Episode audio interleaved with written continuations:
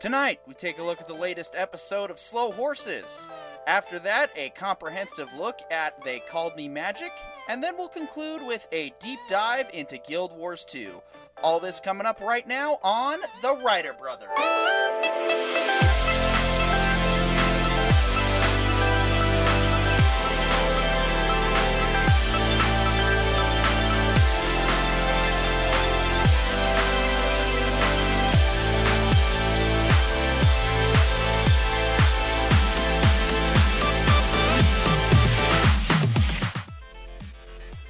And welcome back to your Tuesday night home for general interest movies, games, shows, and books, past, present, and future.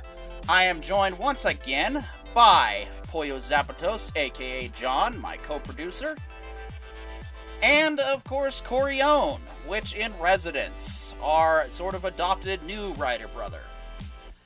And as you can see, we've kind of managed to dress up the place a little bit. And so, with that, uh, why don't we get in? And, and, it's not just the latest episode of Slow Horses we'll be discussing, but of course, the exciting finale. So, uh, John, why don't you go ahead and get us started off on the Slow Horses finale? Yeah, so we start out with the. Uh, honestly, I don't remember exactly how we started out, except for the they're chasing them through down the highway. We have the uh, main character, River, and uh, Gary. Right, Gary. Forget his yeah. name. Yeah, Gary Oldman's character. Uh, Gary Oldman's Jackson character, Lamb. and they're Lamb. Yep. Lamb, right. So they're driving down. One of the other teams is in another car and they've run out of gas. Um, but it turns out they're going the wrong direction. Um, and they swiftly go back to the last stop of the uh, the terrorists where they were. And we find them trying to chase them down while also watching the um, the we we switch over and we see the um oh man i am just stumbling all over myself right now That's all right. Uh, It's all right. Basically, they, they tracked him down. They, they managed to save the day, and and it was uh, overall. I thought, as far as a finisher went uh, for a first season run, that I was sad to see was only six episodes. But hey, I you know what? They managed to tell the story. They managed to keep me wrapped in it. I thought it was well done overall, and uh, I would definitely recommend it, it. To me, I would describe it. I was thinking about it last night while I was watching the show, and I was like, this is like a uh th- this is basically the other guys meets 24 this is the the jack bauer washouts if jack bauer failed that's kind of what this show kind of felt like and so i really enjoyed it for that aspect um and and, and honestly I, I thought that that through and through uh, Curion, i think you were saying before the show you actually decided to go back and rewatch the whole thing Yeah, I uh, I decided that uh, as is my kind of tradition when a, a season ends, I go back and I watch the whole thing so that I can kind of make sure I have the that last episode in perspective. And uh, yeah, there there are some interesting pieces I hadn't quite picked up that they had been setting up more or less from the get go that I thought were kind of interesting. Like, uh, for example, we start seeing all the the connections with all of these characters. You start realizing that every one of the slow horses, in one way or another, is connected to uh, Diana for why they're actually in the group. And if it isn't Diana that's directly connected, it's Lamb when Lamb was working for Diana. So you really kind of realize that, you know, the the the Slough House really is like Diana's dumping ground for her own secrets. People that she can't get rid of for fear of those secrets eventually getting out when one of them like figures it out and writes their memoirs. But at the same time also needs them out of the way so she can continue for lack of a better term messing up and having you know more people that she has to kind of excommunicate from the main group. Yeah, I, I found the a lot of the twists at the end. Uh, I kind of did. I, I, I kind of saw the twist coming where where Lamb was responsible for um, uh, for the other lady's uh, husband's demise. I, I kind of figured that was that was going to be the case.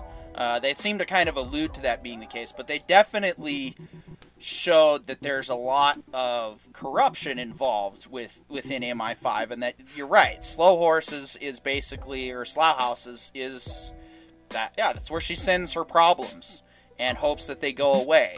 And it it kind of changed my perspective a little bit on how Lamb treats that place. He says we don't do anything, and it's almost like maybe that's the agreement is that he basically keeps the the washouts under control, keeps her her, her dirty little secrets from from getting too involved in stuff, but not to the point where they're just gonna remove them from existence altogether.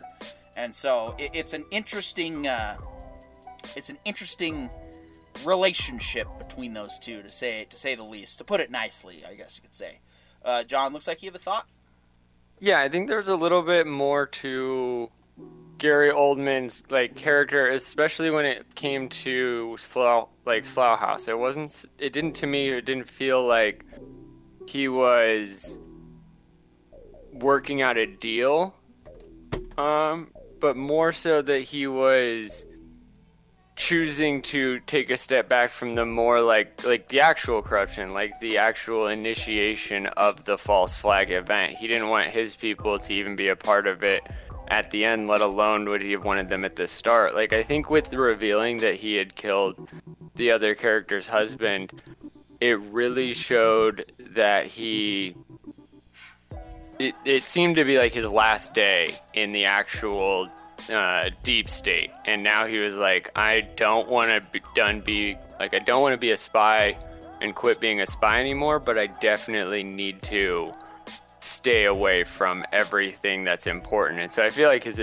intention with Slough Horses was actually more of a we're not going to be the bad guys either. Like, we're just going to do nothing so we can only accidentally do good at the worst case. But it didn't really seem like he was in cahoots with anyone. Like, there wasn't, he really feels like, like he's, the Slough House is a requirement beyond everybody else to some extent. It's just people know how to use them, and Diane especially.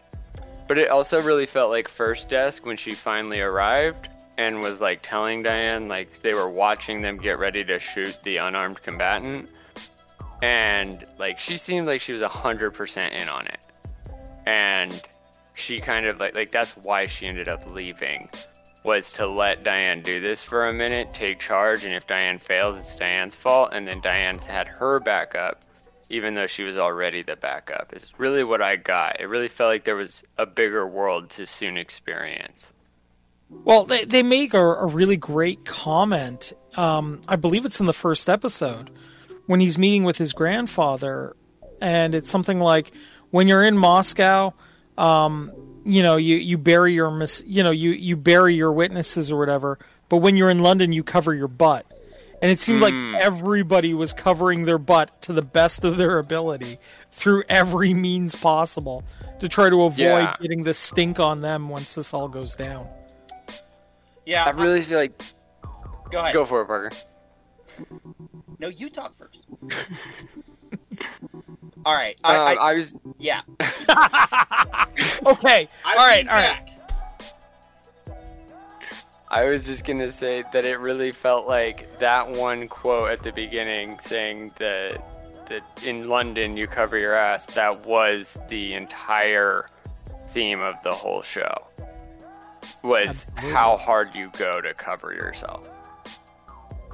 Yeah, def- definitely. I, I, did also, like I said, I, I, liked, I really liked a lot of of the uh, the. I can't remember the kid's name who was kidnapped. Um, he had some pretty good Hassan, lines. I think it was. Huh? Hassan was his name. Yeah, I think you're right. Yeah, he. Uh, I should just pull up the IMDb page before the show starts from now on. But anyway, uh, I've done that before. Oh well. I really liked a lot of his lines. You know, yes, there was the joke that he made, like, there's 1.8 billion Muslims, you're to need a bigger van. I thought that was funny, but I really liked the line that he gave in this one when he when he said that you know when when uh, when, when the Brotherhood guy is is like, oh, you know, I'm I'm gonna kill you, and then they're gonna come and shoot me down, and he goes, oh, so you're gonna be a martyr, just like the suicide bombers. I really like that line because it really drives home the point that the the difference and the importance of recognizing people as individuals because he he said that in in that moment to make a valid point about you're no different than the people you supposedly hate. You're just like them. And he also himself Hassan wants nothing to do with them those people either. And that's what he managed to see. He managed to say both of those things in just that one line. And so I really like that because it really brings to light the reality that just because somebody might believe a certain way or act a certain way, it doesn't necessarily mean that they are that extreme person. And so I think the show did a great job of taking extremist ideals and just kind of pushing them to even further and working that into the plot while also working in the whole aspect of the false flag and just all of the the intention behind MI5 to try and stage this whole thing to, to make them look good and justify their budget. And so, but then in the end, the slow horses, the, the guys that they don't like, that they want to just kind of have go off into a corner, are the ones that end up stepping up and, and morally doing the right thing by preventing an unarmed uh, yeah, an unarmed prisoner from getting murdered, essentially. And I mean, even Hassan was said, no, he needs to stand trial. He can't just be killed in cold blood like that.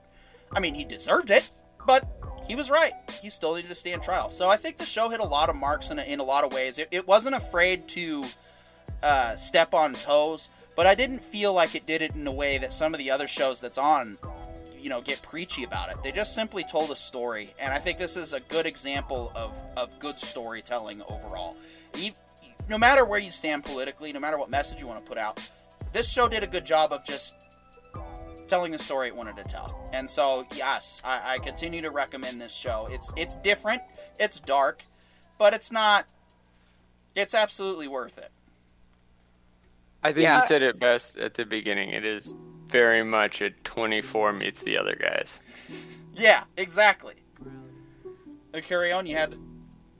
Yeah, I, I think um, th- there were three things that I really noticed on the watch through. One, I think this tells a really good story on why extremism in any form is bad. Absolutely. Regardless of, of where it is, any sort of extremism, any sort of belief without compassion is just never going to work.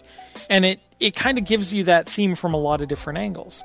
I was also going to say that something that I don't think this show gets a lot of praise for, and it should, is actually the musical accompaniment and the background noise.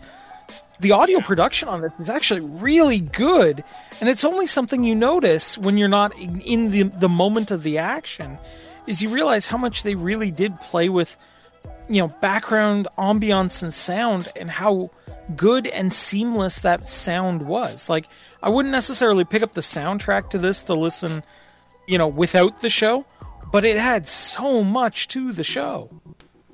Yeah absolutely. I mean it it, it was a it, they it, i think and this is just a, this is just a speculation I think the music composer started with the opening theme song. It's it's that it's that Rolling Stone song. I can't remember the title off the top of my head. Um, and I think that they built the soundtrack off of that style. Similarly to how Giacchino did with the Batman, he used a, a Nirvana song, and it worked. It really, yeah, because it really just makes you feel the, the, the grittiness of the situation, and and it, it I was like, and I also got to give it credit too. It managed to subvert my expectations throughout the entire, just about throughout the entire, except for the the ending, which I kind of saw coming.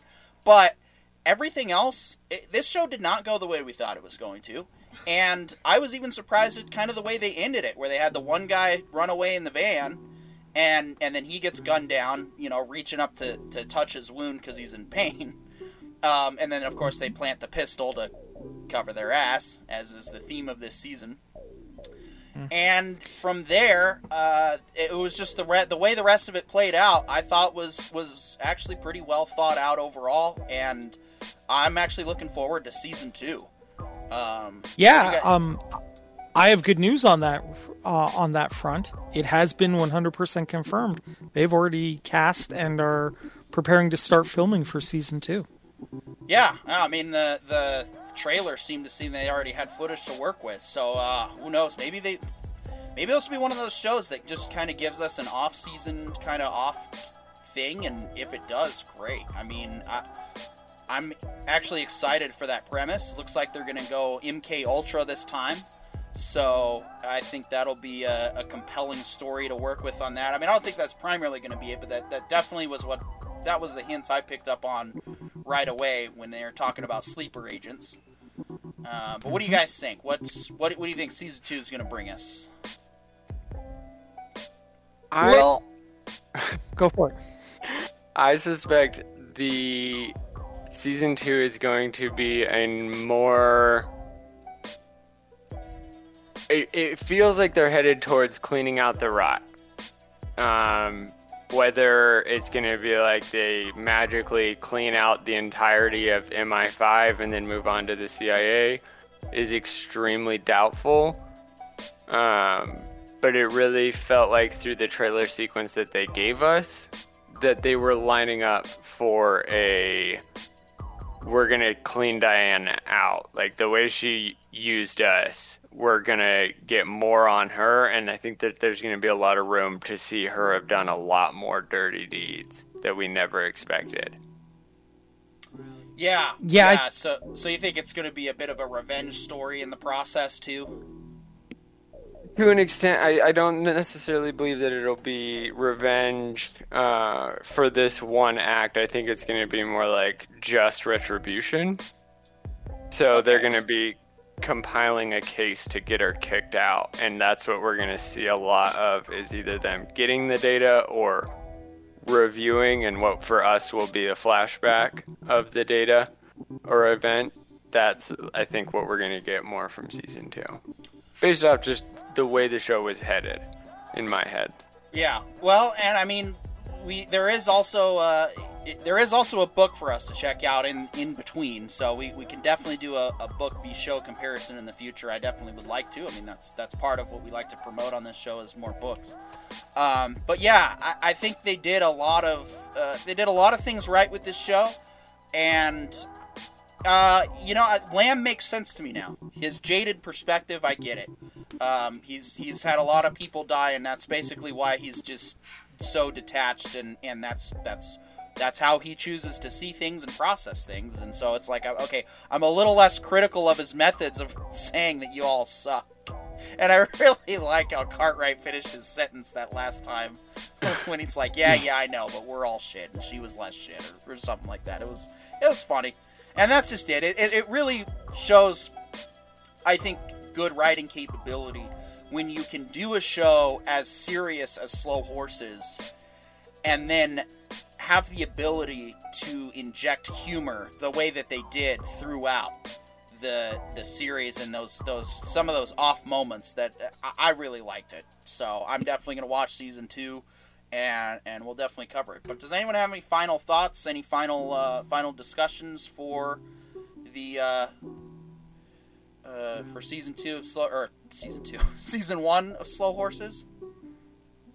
Well, I, I, I just feel like the I'm really hoping the next season gets more episodes, um, because I feel like this is a, a series that deserves the you know the old standard of like 62 or 52 episodes a season because right. man this thing is fantastic yeah yeah no it, it like i said it, it it subverted expectations but also managed to, to stay on what it was trying to do and so it, it's it's definitely worth uh, checking out again probably. I mean, seeing as it's only six episodes, and that's the other thing too. I think we talked about this last week with the fact that shows are so serialized, and it's kind of hard to want to sit down and commit to a 10, 15 episode serial, right?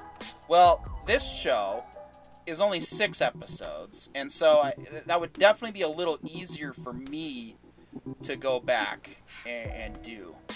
But uh, with that, Um, I think we've pretty much covered. Unless John, do you have any final thoughts on on uh, Slow Horses?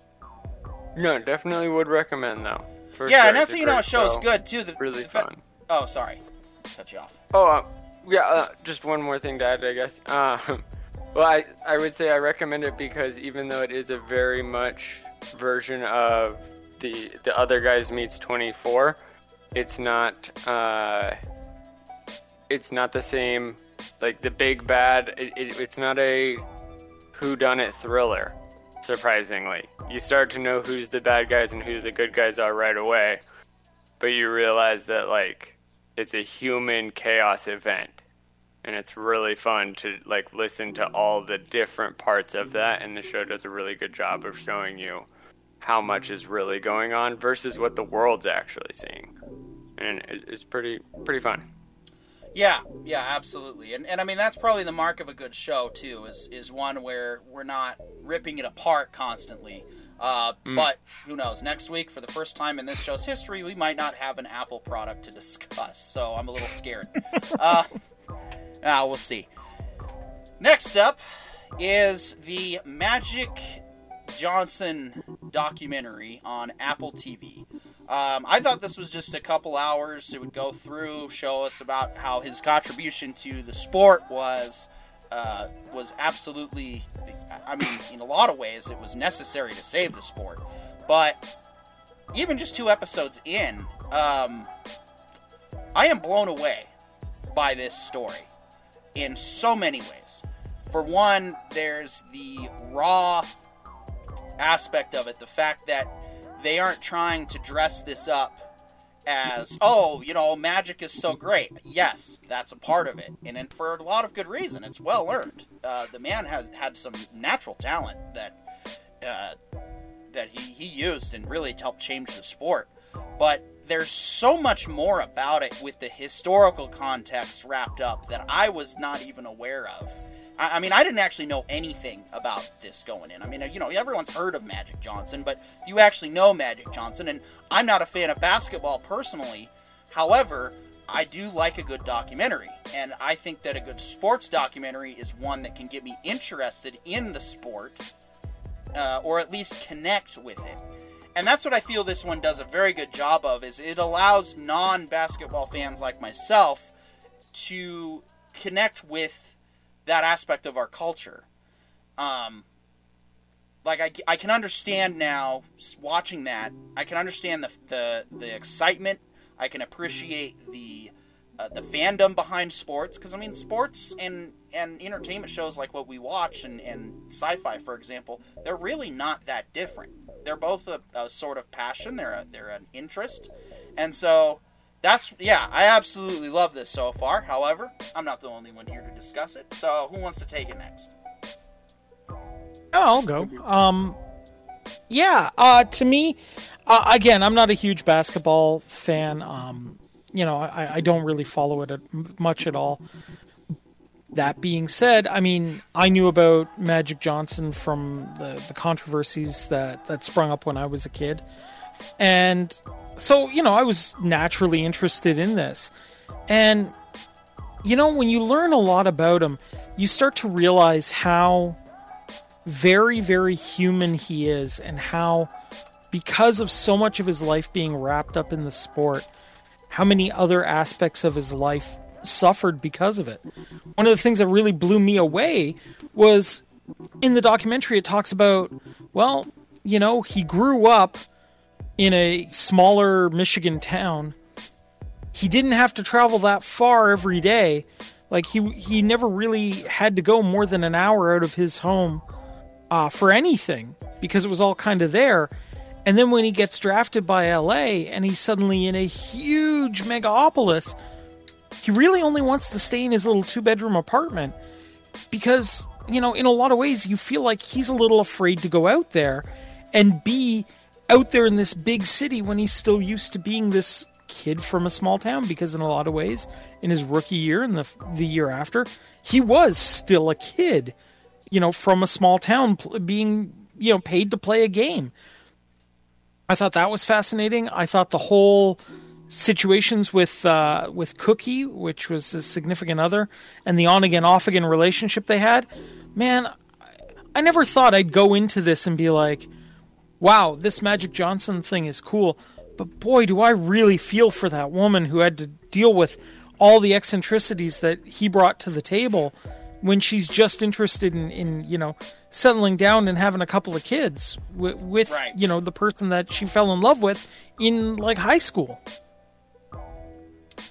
Yeah, I I uh, I really like the the humanization of magic, and I really like, and they they say it very early on. There's there's Magic Johnson and there's Earvin Johnson, and they're two different people in a in a lot of ways, and and that makes sense because when he's when he was Magic and he was out there on the court, you know, he's putting on a show. He's not just playing the sport; he's also trying to get to help generate fan interest and, and get people excited. And so I, I really, I, I had no idea about any of the history of this, and so I was very just blown away by everything that, that's been presented so far. So I absolutely, uh, like I said, I, oh, I lost my train of thought for a second. Um, it really is a good documentary. Um, and I, I, what I love about it is this gives an opportunity for people who might not want to get into sports or the history of sports, uh, a chance to actually enjoy, like I said, connecting in this way. Uh, we do have some comments in the chat from our friends at Super Gamecraft. Gross, Guild Wars 2. Don't worry, it's not on yet. Oh, a show about Magic Johnson. Neat. If you guys like this, check out The Last Dance about Michael Jordan. Very similar vibes. Okay, cool. Yeah, we definitely will will look into that. I mean, we don't necessarily have to keep everything current, and actually, I think we're a couple weeks behind with Magic Johnson. Um, but yes, uh, Super Gamecraft, you guys are still watching. Uh, this one is absolutely worth it. It's a four part series. I only got through the first two episodes myself. Uh, but John, you did get through all of it. So uh, why don't you go ahead and take uh, take a few minutes to explain it? Yeah. So I went this one completely confused why we had decided to do it as a topic. Um, I'm very far removed from basketball and really just any sports in general. Um, just not, I don't keep up with any of the stats. It's hard. So I went into this one kind of sluggish in terms of like wanting to watch it. So I watched it all this morning. Um, and the first two episodes, they talk about a man and his growth and career and love of a sport and his desire to win. And it was really powerful in terms of um, drive and discipline and his devotion to be able to achieve. But when the next two episodes come out and they describe his post career, post retirement from the Lakers and the NBA, and the wild ride of a life that he went through, and the way that he took it in stride, um, it blew my away. Blew me away. At the first episodes, I was like, okay, cool, another, you know, all star being an all star, and obviously they're gonna say like all star things that made them to be an all star but it was really crazy to see that his mindset only changed direction, not power.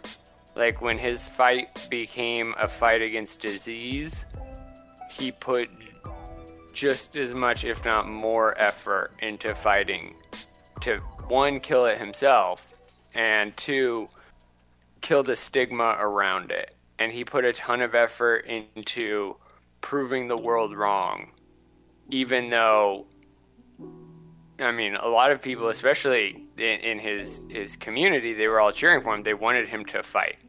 So the world that he was proving wrong was more just that personal fight against death. And he's done so much as a one as somebody who's like brought a lot of attention to the AIDS and HIV uh, pandemic, but also one who's done a lot for South Compton and Compton as a whole in LA because that's his home and he actually you know he took up the the uh, the honor of building his home and, and taking care of his home and the the show really showed me what a baller can do after being a baller and how they can still actually contribute and change the world that they live in, even if they can't do the thing that they love every day anymore. And, and damn, did Magic Johnson do that? It was awesome. Wow. Yeah, no, I'm definitely excited to check out the rest of this, uh, probably maybe tonight or over the next couple days. Um, yeah, I, I really like the the. They definitely jump around a lot in his life, um, which I think kind of helps keep you interested, keeps you into the into the story, uh, bouncing around on the timeline. I really like the. I really like the origin of his name and I did not know that he had gotten it so early on in life. I, I thought that was really special the way that he and the reporter connected, and he's like, "I'm gonna call you Magic," and he's like, "Yeah, okay, whatever." And then the next thing he knows, he's being called Magic now, and so it was a very, it was very cool getting all these different aspects of his life. Uh, the disagreement with the coach and how that kind of blew up in his face over it, but it was uh, you know, it just wasn't working for those two, and so the new coach had to step in, and then they worked fine together until until he had to move on to other things, and so it, it's it's really just like I said, it does a good job of keeping things easy for the viewer, especially if you're not familiar with basketball. If you're not familiar with basketball, I highly recommend this because it's it you you understand how things are going. They explain stuff enough without having to know the rules of basketball to at least appreciate the struggle that the uh, Los Angeles Lakers went through uh, when they when they first signed Magic Johnson. You know, they were not a they were not the team that we're used to seeing nowadays. Um, that was in part built up because of Magic Johnson, and so it's very fascinating to get that that that cultural history through all of it, and then getting everybody else's perspective too was was nice. Um, I, I, did not know Snoop Dogg's uh, tattoo was because of the championship, but I thought that was really cool. Um, and he not only just wears the tattoo, he even has a replica of it that he wears as a keychain sometimes, or as a as a necklace sometimes. Or I don't remember how he said he wears it now. I think about it, but it it's yes, absolutely worth the time. I mean, it, I honestly I lost track of time because that's how good it kept me into the into what was going on. And so, from a writing perspective, this was well pieced together. This was was absolutely narratively, this works. It's a good story. Um, so yeah, carry on. Any any more any other deep yeah. thoughts? Yeah, I mean, how many non-political documentaries can you remember that have two former U.S. presidents that were interviewed for them. right. That's right? wild. I didn't even think about that. But I mean, now that you think about it, you're like, oh yeah, right? And when you think about it that way, that should tell you at the very least how much of an impact this guy had on so many different people from different walks of life. Yeah. Yeah. Yeah. And, and that's honestly what I liked a lot too was learning that his he seemed to respect his fame eh, to an extent. I mean, there was probably, I mean, it, it would happen to any of us. We we achieve maximum uh, fame the way that he did over something we love doing. Like, uh, you know, one of the one of the reasons why I'm okay with this show being where it's at right now is because you know we don't have to put on anything, and we're not ever going to change our formula here too much to to attract viewers. I mean, we'll play the algorithm games and whatnot, but I mean, we're still going to be our show. Um, however, it, I mean, if we had the opportunity to have the Lakers, the Laker girls, do an intermission for us, I mean, I wouldn't say no. Oh, absolutely. Especially if we go to three hours, we're kind of going to need something like that. It'll probably just have to be us to start, but you know, we gotta. Uh, I don't know if I have the hips for that, but we, we can try. Well, uh, it, you know, it definitely would bring in viewers. Uh, it, so maybe maybe not necessarily. Uh, it'd bring in people, you know, in its own special way. But yeah, I didn't even know about any of that. Like, I didn't realize that that was all part of part of putting on, you know, Showtime. Uh, I mean, the whole aspect between, like I said, it's it's so much more than just a game to him. It's it's a lifestyle. It's a it, it's a it's performance art in the process. Like I, there was so many, there's so much that is that was going on with how they wanted to bring the Lakers to to where they are now that I had no idea. I just I didn't know anything about it. However, um, now I do, thanks to thanks to how well researched this was and everybody that that contributed their thoughts and and whatnot. It's it's and I didn't even know about the rivalry with Larry Bird. You know, I heard about Larry Bird that that he was also a great basketball player, but I really loved that that there was a, a that, that they first started out. I mean, that in of itself is the kind of thing that you could make a biopic about. Is is the rivalry between Larry Bird and Magic Johnson. And I really and that's what I felt this kind of inadvertently did in the process too. Because they started playing together and they actually played like seamlessly together, which was amazing.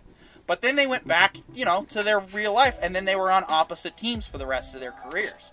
And, and so it's like first, first, it's it's really that kind of that, that tragic hero hero's story where two great legends that started out as friends. And, and but that's just it. Magic didn't just have that with Larry Bird; he had that with the other guy on the on the Pistons as well. And th- those two had their friendship fall apart. I mean, there's so much that even just in those two episodes that was going on that I've been and blown away. And yeah, you're totally right, Carry On. There's nothing political about this documentary at all. It's just showcasing his life and the his history behind it. And I didn't feel like it was preachy at any point. I I I, I have nothing but good things to say about this documentary. And so yeah, John, do you have any other thoughts? No, I, I definitely think you hit it all in the head. Carry on. Yeah, I mean, I, I'm looking for. I've like you, uh, PD. I only got through the first two, um, the the first two parts of it. I'm looking forward to sitting down and watching the rest. Although I think I'm going to try to drag in some friends and whatnot who are not, who's you know the closest connection they have to to sports is maybe watching uh, a league of their own a couple of times. So, you know, I, I'm going to see if I can drag them into this because it is such a fascinating discussion about this man's life. Oh yeah, yeah, absolutely. And and I mean it it it, it really is it really is something special and I hope we can see more of this because I don't have I actually have more respect for Magic Johnson than than than I thought I would have when when they're talking about him, you know, the on and off relationship with with Cookie Johnson. You know, it, it's not it, it's not something that I would do personally. However, the fact that they were so open about it, and the fact that this documentary is just it's so real, really is what sets it apart uh, from a lot of others. You know, you watch a sports documentary, it's usually, oh, you know, remember the, the, the miracle on ice and how great the miracle on ice was, and and you know all these players they came together and they won a game against Russia. Well, why don't we do like a miracle on ice series? That we get, you know, a little more backstory into the into the people, so we can relate to them more. Yeah, and I felt Magic Johnson is now more relatable as a human. He's not just some big basketball star or, or former basketball star. He's he's an actual person who went through real person issues. But I also gotta say too, I really like I really like how he was kind of like his own sort of version of Ted Lasso before there was a fictional character named Ted Lasso. You know, he's smiling all the time. He's in a good mood. He, he's taken just about everything he can in stride. Um, and and he he really set the example. He, he really is a good role model even to this day. And I'm looking forward to seeing the, the rest of the stuff that, that gets into it. I, I mean, John, is there anything else in the next in the next couple episodes that really stuck out that that you'd want to add to what you said earlier? Yeah, I would honestly say one of the biggest things that really hit me about the documentary is the way it was filmed. It really felt like Magic Johnson wasn't in charge of the filming, and his family was a lot more open than I've seen a lot of other documentaries of families be. Um, they took a lot of time to really like talk about their feelings and the way it felt growing up with the man, rather than you know, just being like, oh yeah, our dad was a great, it was great. Instead, that it really took the time to like get to know the children, even though it was brief time. Um, because the documentary is about Magic Johnson, it wasn't about his children, but it did explain uh, a lot in in terms of a timeline. Cookie explains it the best um, is is how their children uh, grow up, but at the same time, each of their kids like describe the feelings, and that felt rare, but also very open. And it felt also like Magic Johnson may have been hearing some of that stuff for the first time as well. And it really felt like he was, throughout the whole documentary, becoming a more open person. Because he, it felt like he heard everybody else give their feelings, and then he started giving his feelings, and that felt really human. Um, like he doesn't get mushy by any sense, but he definitely gets more of a. It, felt more like he was willing to just tell you how he felt, and he he really didn't hide behind uh, nice words about it, but he also didn't like suddenly break down. Like it really just felt like he's like, well, yeah, I, I was also like having a hard time trying to change my opinions about certain things, and and you're like, oh, Right. People do struggle to change. It's one of the hardest things that we do every day.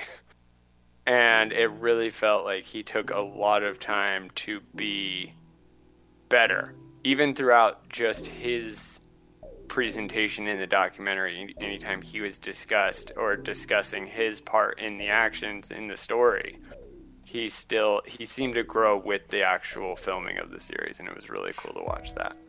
Mm-hmm. So it's almost like this was sort of inadvertently an, an, introspection for him to look back at moments of his life, but more in depth, while also hearing the opinions of other people. Is that? Is yeah. That, yeah. Yeah, that's a perfect way to sum it up. Yeah, and I mean that's. It just adds to why this is such a good, a great piece of work, and and I'm definitely looking forward to seeing what the other Apple uh, documentaries bring us because this is this is this is good in more ways than I was expecting. You know, I, I went into this thinking, you know, yeah, it'll be a sports documentary, but it'll kind of be an eye opener. You'll learn a few things, and you know, I, I honestly I thought this was just going to be a, a, quick little twenty minute blurb. Um, but I just I can't I can't praise this this this production enough because it, it's it's such a good, solid, deep dive into Magic Johnson's life, and and that's why I wanted to, to put more time to it because it's it's it is not. I can understand being hesitant about committing four hours to a a series like this, and that's why I like that it's broken up into one hour blocks because uh, we can have you know you can have breaks. You don't have to watch it all at once. I mean, it, it definitely tries to hook you and keep you going and, and wanting to come back for more. However, it it does a good job of also you know saying like, hey, it's okay if you need to take a break. Like I don't. I'm, I'm not too worried about getting to those last two episodes because I I will watch them. This is worth watching. Um, and and this is, this is what I want to see more sports documentaries like, or at least at least ones that are that are well researched and actually give you all of the information. You know, this this isn't a puff piece about Magic Johnson. This isn't this isn't trying to make him out to be something he's not. We're getting to see that, but we're also getting to see the other things that that that made him who he is. And it's it's really nice. It's refreshing because it's not it's not a deconstruction in the way that some of the, uh, the the pop culture has taken fictional characters and has really torn them apart. It really is just a, a thorough examination of this man's life. And again, I gotta commend him even more for going this far because this is this is very a lot of this stuff is very personal. And and he's not afraid to share it. And I think that's again, he was inspiring to watch on the court now he we can go a step further and say that he's inspiring just in just as a person, just as a man to to be inspired by his transparency and his his his uh I guess you could say his secure position where he's at in life. Um, Yeah. Korean. Oh, go ahead. Oh, I just had one thing to add. Um, I finally realized the compare and contrast. If you're into serial killer documentaries, the first two episodes really do feel like you're building up to, and then he became dot dot dot. um, and and it still flows in that same story, but it takes you down a completely different journey that has just as satisfying of an ending but the way you were just describing it in the the segments of each episode it, it really feels like we're watching his childhood his prime and then his what's supposed to be his fall and it turns out he glides back up. And it's really impressive and powerful in the movie or in the series itself but also i just thought that was the best way to describe the flow. The first two episodes will build like a serial killer, but that and then moment, and you see somebody go good and not evil for once. It's pretty great. Yeah, definitely. Um, and and yeah, I, I totally agree. Uh, carry on. Any other thoughts on the uh, "They Call Me Magic" documentary?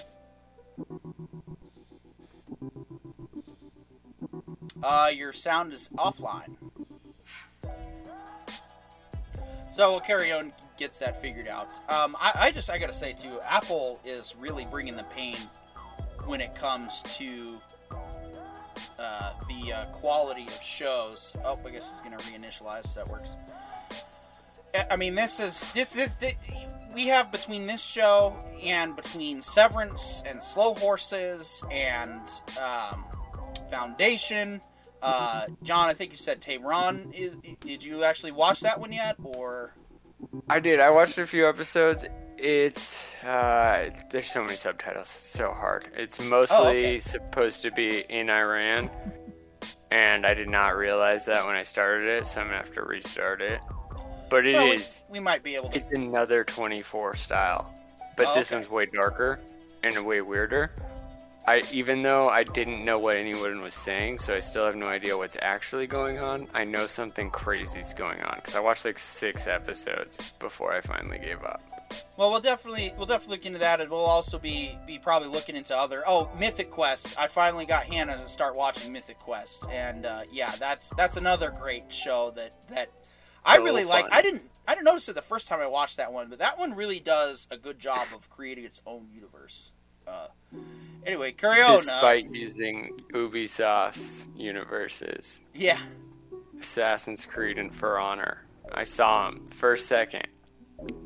oh, that's right. They did have some plugs for that. Oh, it's, all of the scenes in season one, all video game scenes are, except for whatever they used to show the shovel scene. It's uh, um, Assassin's Creed and uh, For Honor. Oh, so that's what they used for their uh, for their ga- in-game footage.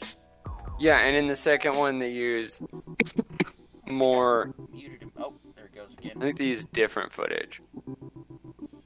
Um, I noticed that uh, the end of season one, that one's definitely a different generator or a different engine, but not the first two. It's actually, I think uh, Montreal Ubisoft is the one that it's modeled after the Yeah. group that they described that they're talking to. Um, Montreal. Oh, there. I heard you, uh, heard you agree with John that time. Yeah. Sorry All about right, that. and we're back. Had to beat my computer into submission here. Sometimes, sometimes you just gotta, yeah, you just gotta. I don't know how you'd beat a computer into submission. Maybe with an electric whip. Uh, I'm old school. I just take it out back behind the woodshed. Anyway, uh, any more thoughts for uh, "They Call Me Magic," or just Magic know- Johnson in general, really? You know, honestly, I would I would just really encourage people who would not normally check something out like this to give it a shot. If the first part of it, which is really only about an hour, doesn't hook you for the rest of it, I, there's nothing I can say that won't that will. Um, check it out. It's worth it's worth the uh, it's worth at least an hour of your time, if not for the whole series. If Yeah. you're only going to give it an hour, though, start at episode three. Because that's where the story takes off into a more human and whole human um, because it is the man after the game, and that man deserves the recognition. So he did a lot. So you so so what you're saying then is like for the fans of Magic Johnson who already know all the stuff that happens in the first couple of episodes. Um, they can also jump ahead and they see what probably- he became okay. afterward. yeah, and Yes. that's and that. Go ahead. See, I don't know. To me, the most amazing part of this was how human, how much of dude, it's a teenager who got his his dream of playing professional basketball came together that really intrigued me about the whole thing. It by making him that human in the first little bit, it sold me on the rest. So That's weird. I felt like he. It, it, it's not that he did have this story of extreme luck, but it seemed very one in a million, and that mm-hmm. part disconnected me personally. Just that Fair. idea of like, what are the odds? And it to me, that's why I say it's like the next half of his life are like, what are the odds? This is the kind of person you would become despite like getting the worst diagnosis of the time of your life like in a row you know and and for him to become a bigger and better person instead of a weaker tireder person just it blew my mind it, was, it, it changed everything about him. And that's what this documentary did. Is because you are right. It, it, his story in the beginning is also like wow that happened to a person that could happen to anybody. But the next part is like that's the worst thing that could happen to a person and also the best possible result despite it. So you might have to end up watching all four hours if you really want to have a good time. Yeah, well, and I, I think too, it, it's. I literally just had a thought. I don't know what's wrong with me today. Oh well, uh, audio problems, thoughts being lost. Well, and I think I think so too. Oh, that's right. You were talking about that you felt disconnected because it's a one in million chance for him to have succeeded that way. I don't agree. Um, I think when it comes to situations where someone who's like a famous actor, for example, um, you know, they, they, they appear on a bunch of movies and they get, you know, depending on who their agent is, they get all the best jobs, they get promoted, and the next thing you know, you know, they're a big star that's signing million dollar deals and whatnot. But in the end, at the end of the day, while I can respect the craft of acting, um, it's all fake. This is not fake. This is all real life. And he earned he earned it. All of it. Yes, Curion, you're right. He got the dream he he scored the dream at a very young age, 19 years old and he's already playing in the majors. That is not a small accomplishment in life in in, in any profession. That is huge. However, it wasn't because someone came along and was like, I'm going to make that guy a really good basketball player. This is going to be, he's going to be everywhere. He's going to be magic. The only person who did that was a small town reporter for a newspaper. He's the guy who coined the phrase. And and so it's actually it's it's I felt that everything that he got in life up to the point that I've seen in the two episodes, he earned it. He worked for it. He Cool. had a natural talent for the game. I, And- that's and- not the part that I felt that was Okay. disconnected. What it to me more about the part that I say that felt disconnected is that he was one of the few people that would get the chance to perform in front of a reporter and also be capable. It, it it's not that he's one in a million chance in terms of like, oh, he just got lucky. I mean more in terms of like, one, he had the time to get good and he practiced and he devoted himself to the love of the game. But then two, it just happened that the reporter got called to his second game because his first game the reporter said, "I watched a high school game." Thanks.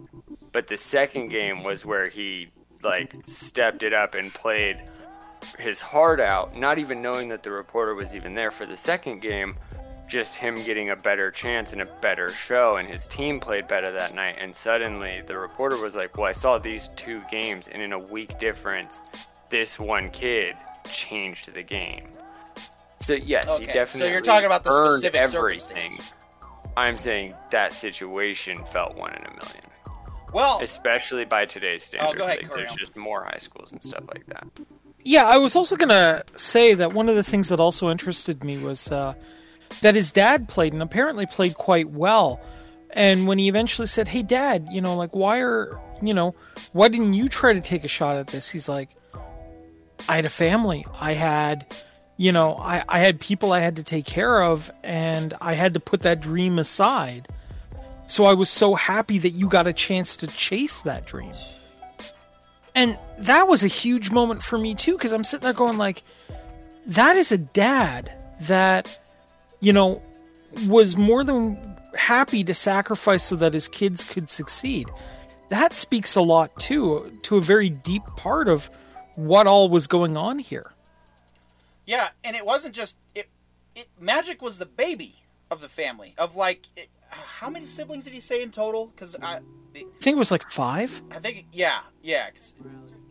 six. Oh, oh, closer to nine. Which Oh wow. yeah, I think they think yeah, it was like six sisters and, and three brothers was the was the total there, and and it's like, Yeah. huh? I don't know. If someone wants to check it real quick. Um, but the, the point is, it, it was a big family. It was not your your average, uh, you know, uh, United States American dream, you know, 2.5 children family. It was an it was a family family. Like, so he, he wasn't just he wasn't just putting his career aside for like you know one or two spoiled kids. He had to do it because they had a they had a whole pack. they were they were they were they were a family. Is what I'm trying to say. A big family. Um, was what families used to be back in the day. But that's and so he wasn't he wasn't just Six Giving- siblings and Huh? three half siblings. three half siblings. Okay, but he wasn't So just giving up his dream for. So yeah, he wasn't just giving up his dream just for magic. He was giving up his dream for all of the siblings, and yet, like, how cool is that? And not only, I mean, you make a very good point, Carrion. It really speaks to his dad's character about his response was he was happy for him. He didn't try to run his dream. He didn't try to live vicariously through him. He just he was like, "Oh, my son's in the NBA. Awesome." I mean, that's how it came off to me anyway. Maybe there's probably more depth there. Um, however, it, it was so but that's just that's really awesome that that's the kind of relationship he got to have with his dad. He didn't have a helicopter parent. He had a dad who was like, "Yeah, do it. Go." I I and and he looked up to his dad. His dad was his hero and he was also his motivation. And so yes, I really like that that father son dynamic where oh, I'm given this opportunity to do what dad couldn't, but not only do I get to do what dad couldn't, dad supports what I can do. And so that's oh man, such what an amazing uh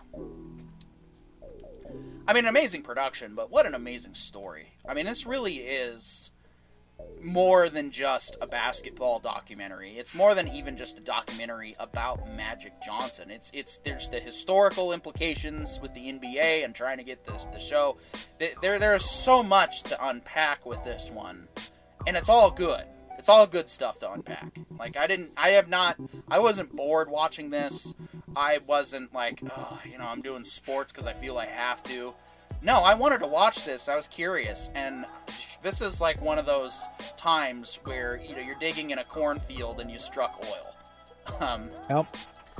and that's that's that's what I would say. Um, but yes, John, Yeah, back to what you're saying about the the right place at the right time. Yeah, I see what you're saying. Like he he literally fate fate gave him a second chance in that instance. Like there's no amount of variables. What variables and circumstances? Because he even says that the reporter even says that I was told to go check out a second game, and so I did. And wow, I was blown away. It was like, but but the pressure was It it off. Right, well, so like that's what I mean is is I don't I don't want to denigrate his effort. Even when he was a child, he was putting in work. What I just meant to say is that the part about his work paying off at 15 and the fact that like it paid off in such a way that it carried him to be an NBA star at 19, that's where I was like, oh, if only that had happened, you know, and that it, that's where the fiction in terms of like there's no way I could ever imagine to relate like that. Like I'm not six five. I wish, but I, I'll never be six five. And so that level of just rocketing to success, it's not so much that it's uh, unbelievable. It's just that it's like, okay, that's a whole different story. And then it was like, obviously, like to me, the big turnoff was just the basketball part. Like, because the part where you say acting versus basketball, earning it versus, you know, earning it. And I think there is a difference between acting and basketball basketball in terms of like physical devotion in some cases unless you look at like tom cruise because he does most of his own stunts for no reason. Um but the acting is in its own way it's it's an intellectual effort where you have to study up on a fake character and then make that character seem real. And some are very very bad at it and some are very good at it. And i think that equates is that Magic Johnson, the, the even this the series into three and four, episodes three and four, they go into show how Magic Johnson like he tried to start a uh, a night show, and his night show bombed so bad, and it bombed because. And, and it's even like uh, Magic Johnson explains it. He's just like, you have to eat, sleep, and dream about being on The Tonight Show and hosting The Tonight Show to be even good at hosting it, let alone earn it. And I kind of just walked in there and I was not ready to devote myself to it. And, I, and that I think right. is really what goes to show his true character is that like he thinks that skill is skill. Just some people devote all of their skill points to basketball, and that's what he did. And then that's where he started to learn to be better at devoting himself to other things and, and the show really goes on to show how he did it, and it's really cool. Right. Well, and, and my point with the actors thing is there's good actors and there's bad actors, and you mm-hmm. can still be a you can still give a, a an award winning performance on screen and still be a bad actor in the sense that that it's just a job. You don't take it to heart. You don't. There, there's mm-hmm. the, you the entertainment industry can be utilized to uh, create lots of illusions. I mean, we're creating some right now with the way I present this show. Um, mm-hmm. There's good ways to do it, then there's bad ways to do it. And the issue that I, you know, the point that I was trying to make is there's no illusion when it comes to sports. That is one of the that is one of the jobs that that you could argue is like any other kind of uh, physical trade. If you don't have the prowess for it, you know, I can't grab a ball and just go be an NBA All Star. Mm. That, that's not within me. That's that's certainly. I can, fair. however, learn how to pretend to be somebody else. I, you I could mean, act. Exactly. I, I don't want half to. An hour. Carry on. Well, please. Disagree. Oh, okay. Yeah, I, I was gonna say that. Like, I think with anything, there's when it comes to acting, I feel like acting is a craft as opposed to a skill, right? Um, where anyone can pick up a craft, but there are some people that have natural talents for said craft and will excel.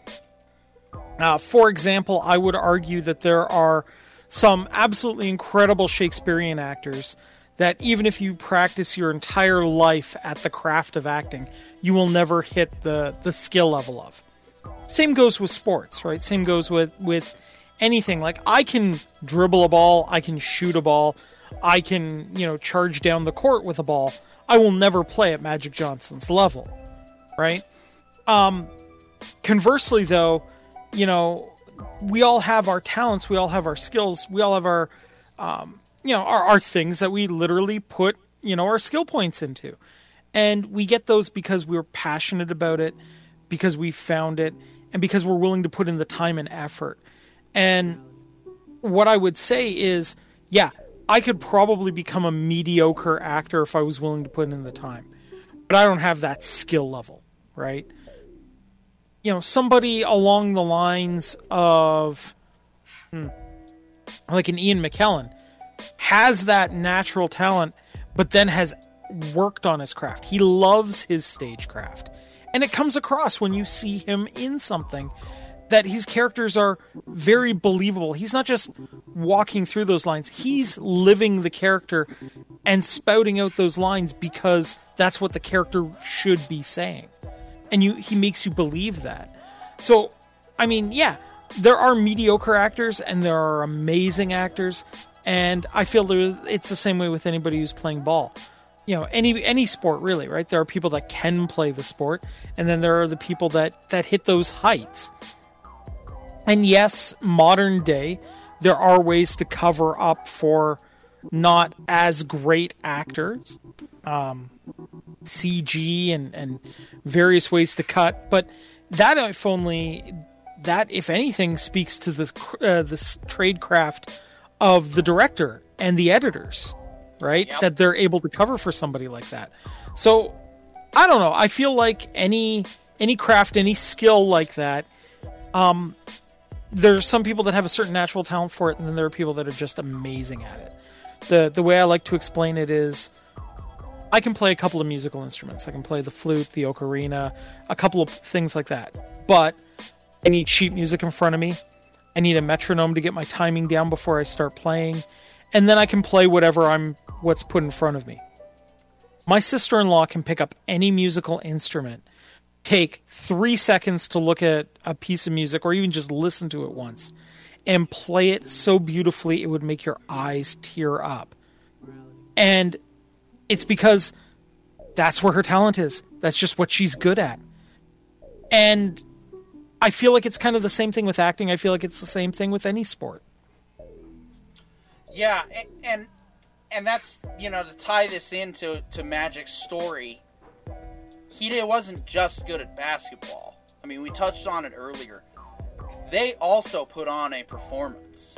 He took it to another level because he wasn't just doing cool stuff as a player and, and, and making shots. He was on the court putting on a show. And that was part of what made the Lakers so so famous in the long run was they, they took the sport and they had fun with it. And but he did it so seamlessly. Like it wasn't he, he wasn't reading a script and trying to learn lines and oh you know I'm gonna I'm gonna oh man the thing that really impresses me about players like Magic Johnson and, and anybody who does this is when they're jumping through the air and they're like faking where they're gonna throw the ball into the hoop for those brief few seconds and they do the quick little thing. That is like I know it's a tactic on the on the court, but it's also really cool to just see them do it because I can't do it obviously. Uh, I can't imagine how like like the timing that you get to just move your arms through the air because you don't you're not even pushing off anything. You're you're midair. You're fighting against gravity to, to push the ball up this way. Oh no, I'm gonna go this way and then I'm gonna score. But that's just one aspect of it. He was doing other stuff where he's not looking and he's throwing the ball to his he's looking one direction and he's fake passing to the other. And there's just there's so much more to that than just being able to do the fundamentals and I think that's really why I respect respect him and respect why you know he got. That's why I say that what he got was was earned, and I think what I'm really trying to say is it was earned by just him being himself.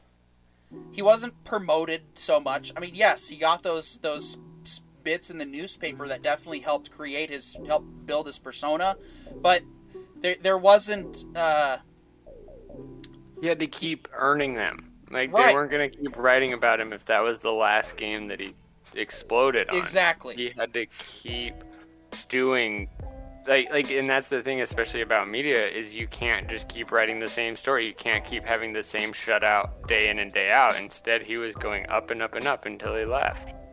Right? Until he went and joined the NBA, he was doing better every day.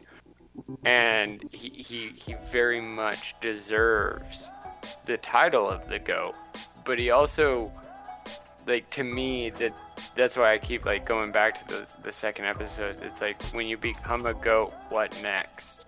And and so many goats that do exist even today have never gone to what's next. They stop.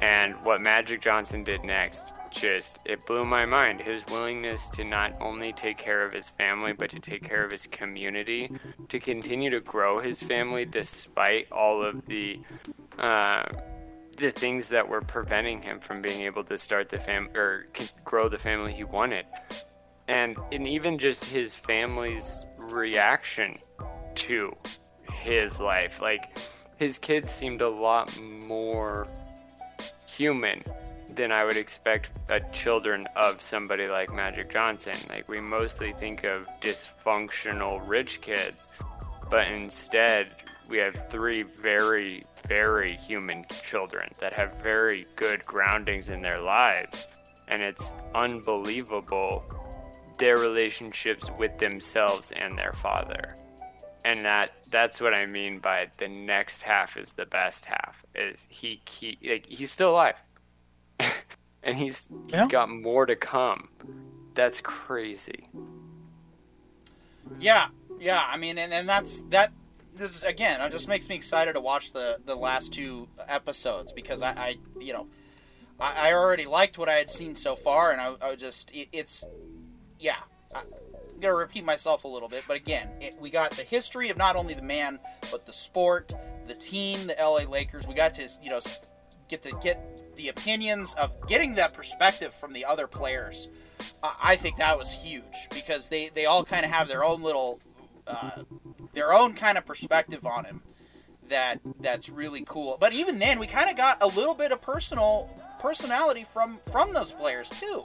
It wasn't just Magic Johnson's uh, show. It was it was um,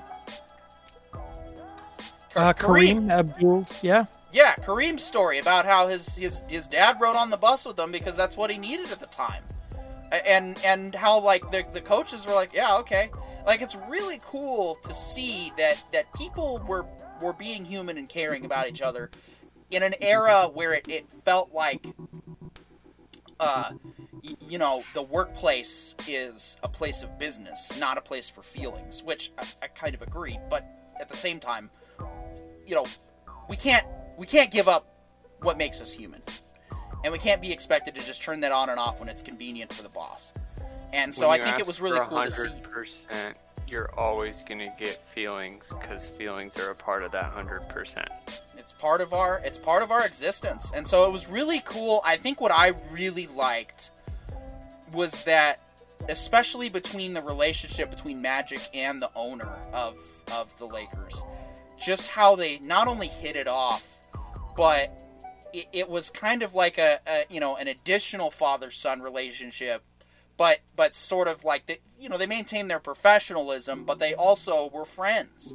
And so it was really cool to see the way they interacted and how they they how no there was no honestly i felt like i would have been happy to be a part of that team. And that's what i kind of felt like i got out of watching this documentary was was not only was i getting to to see to, to meet somebody who is a hero and a role model in a lot of people's lives and rightly so. Even with all the mistakes he made this man is still a man worth keeping as your hero and and that's honestly what I think I respect about him and what I respect about this documentary. Like I said, I got to not only feel the fan connection for Lakers fans, longtime Lakers fans, but I also got to just just feel like what it was like to kind of be a part of that team.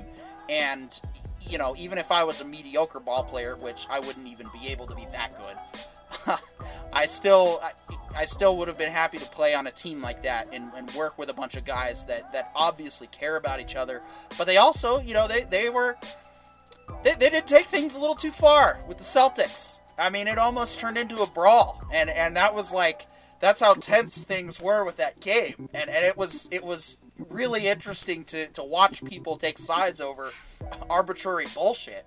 Uh, but look at the end result. I mean, this is this is what I love about sports. I'm not super into sports. I like the I like the smaller leagues. I like the uh, I like college football over NFL personally. Um, I don't watch basketball, but I do like that it has the intensity of football with mixed with the elegance of baseball. But I really love the camaraderie that you don't only get on the team, but the sheer the, the sportsmanship that can come out of rivalries. And when you get things like, you know, like those miracle on ice moments at the Olympics, for example, or even just in the United States or uh, Corion, I'm, I'm sure you've probably got hockey fans up in up in your region. Oh, oh one or two. One yeah, or two. yeah. I, I, I love how the stereotype is always true when it comes to hockey with Canada.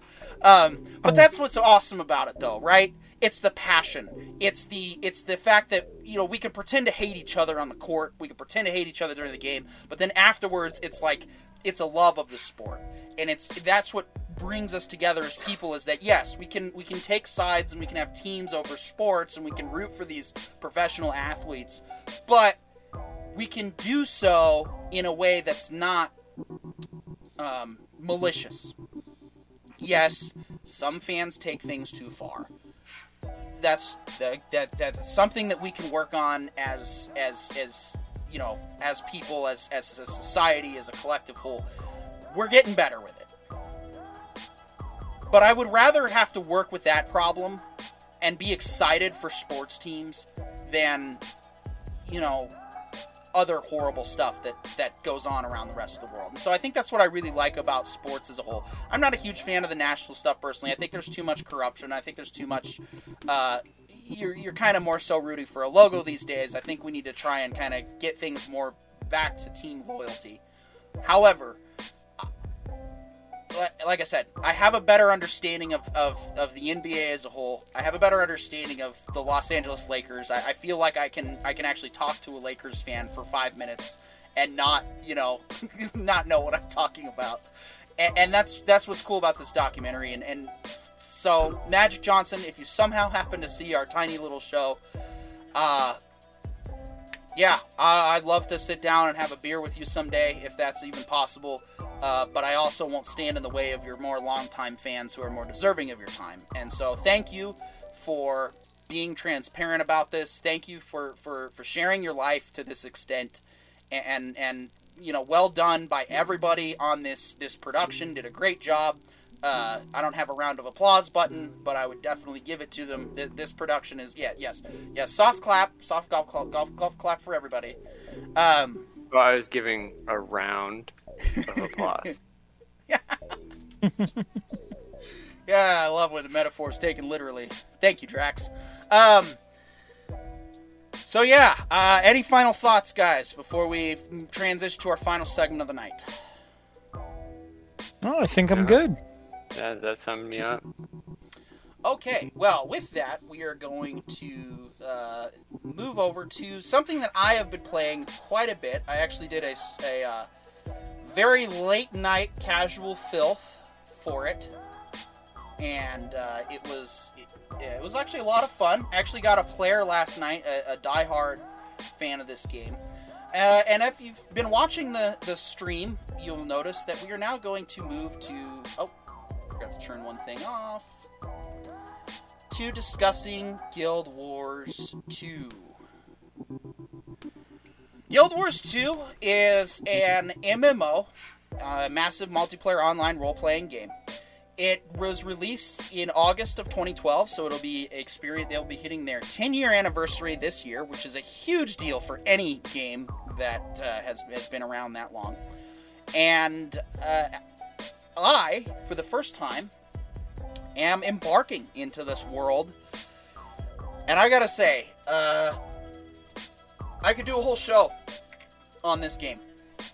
Uh, so any questions you guys have that as we come up as I as I start to rave and rant, please don't hesitate to ask, and and we'll we'll get into it. Um, so Guild Wars 2, it takes place after the first Guild Wars game, and if you know anything about that, then you know more than I do because I never played the first Guild Wars game. I'm very much a noob when it comes to the lore and the history of this game, so there was nothing for me to really get excited about. Um, the reason I play Star Trek Online a lot is because I love Star Trek. You know, who would have thought? Um, I got into Star Wars The Old Republic because I loved KOTOR. And when I was playing KOTOR, I was like, you know would be really cool? Is if we had an MMO like this. And hey, there it was. Um, also, SWTOR did a very good job of bringing you in the story, making it immersive. So I never really had a reason or a motivation to get into this game in particular. Um, looking at it at first glance, I thought, ah, it's just World of Warcraft, which I don't care about because I'm just not into that genre. Uh, I still respect players who do love it, but it's just not for me. Um, I might try it again in the future. So, what finally brought me to this game was I didn't like the meta that uh, the, the the game meta for SWTOR was changing to a uh, style that I was not excited for anymore, and I felt like uh, they weren't taking the player concerns seriously. A lot of players um, that I talked to ended up stop playing as well. So I've been on a hunt looking for a new MMO. As you know, we did uh, Lost Ark when that first came out. I have since stopped playing it for reasons we don't need to get into right now. Um, I also tried Final Fantasy, which is another one we'll do a topic on in the future. Um, but it just, it, it just, nothing was really like sticking enough, like really capturing me and getting my interest. Um, I tried Guild Wars 2 a while ago. Uh, I started as playing as a species called the Norn, uh, which is kind of a humanoid species that are shapeshifters, and I played the class known as the Ranger, and it didn't really capture me quite right away at the time. So I went, you know, back to trying to play other games, playing Final Fantasy, uh, keeping up with the latest Star Trek events that are going on, and, and finally, just recently, I, I actually think, uh, what, a couple weeks ago now, uh, finally got gave this game another chance. I sat down and I was like, all right, I'm gonna give this one a, a fair shake. Um, I, I made a human thief, which I don't have any footage of right now. Uh, actually, what you're seeing is is my uh, they're called the Char. They're kind of a hybrid sort of mix between um, I would say tigers and wolves. A very cool species, um, and I really like that they're not humanoid in the sense that yes, they walk on two feet, they can walk on two feet, as you can see in the footage, but they're not. Uh, they're not like the Caitians or the Cathar. The Caitians from Star Trek or the Cathar, which is basically just humans with fur. Um, personally, not really my thing. I, I, prefer like animals to be animals, and I prefer something that's a little more anatomically inspired. And oh man, you guys are wrapped into the footage right now. Um, I love it. Uh, so I started as a human thief, and I started giving the gameplay. Uh, I just decided to really like try to get into it, and wow, uh, learned very quickly that there are a variety of weapons that each class can use. You can take these weapons and you can make up different combinations. So, like if you have a short sword and you want to try it with a dagger, you're going to get a set of abilities that have the short sword, and then your next second two abilities are going to be uh, special dagger abilities. Then after that, uh, you have other. Each class has different other offhand weapons, or you have two-handed weapons. Uh, one of the characters that mm, uh, my wife plays, the Guardian, uh, she uses a great sword, and uh, she's having a lot of fun with that. I think she uses that on the Guardian and the Warrior that can use the great sword.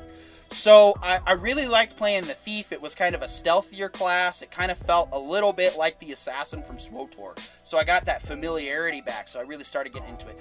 Then I decided to buy the game because I was really enjoying it. And they don't do a subscription. This is the other thing, guys. The game is 100% free.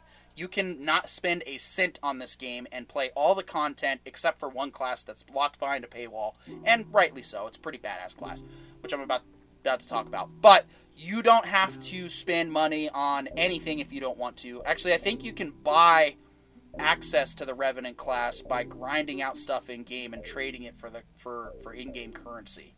Um, but yes, I, I, actually had a player that was kind enough to join me, one of our new subscribers to the Twitch, Sloth the Unlucky, joined our joined our chat and then found me in game and, and helped me out and, and guided me along. So community is really cool, really strong community, friendly community to play with, which I find important in a game, uh, especially if I'm going to play something with other players. And uh, yeah, I, I, I could go on. I'm going to go on because I have to fill the time anyway. Uh, it's just really good. So the the Revenant was my second character. I decided to, to roll another Norn as a as a as a revenant. That class, I think, carry on. You you would definitely find fascinating. It's basically a ranged melee type, and it uses uh, like like shadow type play. So what it does is, um, for example, one of the abilities, if you use it, you can use a big hammer with it, and one of the abilities is you can have like phantom hammers uh, go out and attack enemies from a distance. So you can play ranged. Um, I think just about every class is capable of being a healer. So there's no there's no uh, in MMO world they call it the Holy Trinity. Um, are you familiar with that? Oh yes. And what is the Holy Trinity, Carry on. Tank, so healer, and DPS. Exactly. Uh, traditionally represented by a warrior, cl- a cleric, and either a rogue or wizard, depending on the game you're playing. Yep. None of that in here. You can play any class. Every class is capable of healing or playing a support role. Every class is pa- capable. Well, I don't know if every class is capable of tank, but you can basically play this. This, this game is very sandbox in its presentation. Um, there's lots of story to get involved in. Actually, the the latest story that I'm on now, which I'll just jump ahead on the. Uh, this is a story that really caught me. Was when I decided to play as what's known as the Sylvari. And I'm specifically playing the class known as the Elementalist. Um, this class is really cool. It's basically like. Are you guys familiar with uh, uh, Avatar: The Last Airbender? Mm-hmm. Very much so. Uh, this this class is basically an avatar. You have fire abilities that you can cycle through. You have uh, water and you have earth, and um, they call it air, but it's mostly lightning. so, you know, you're.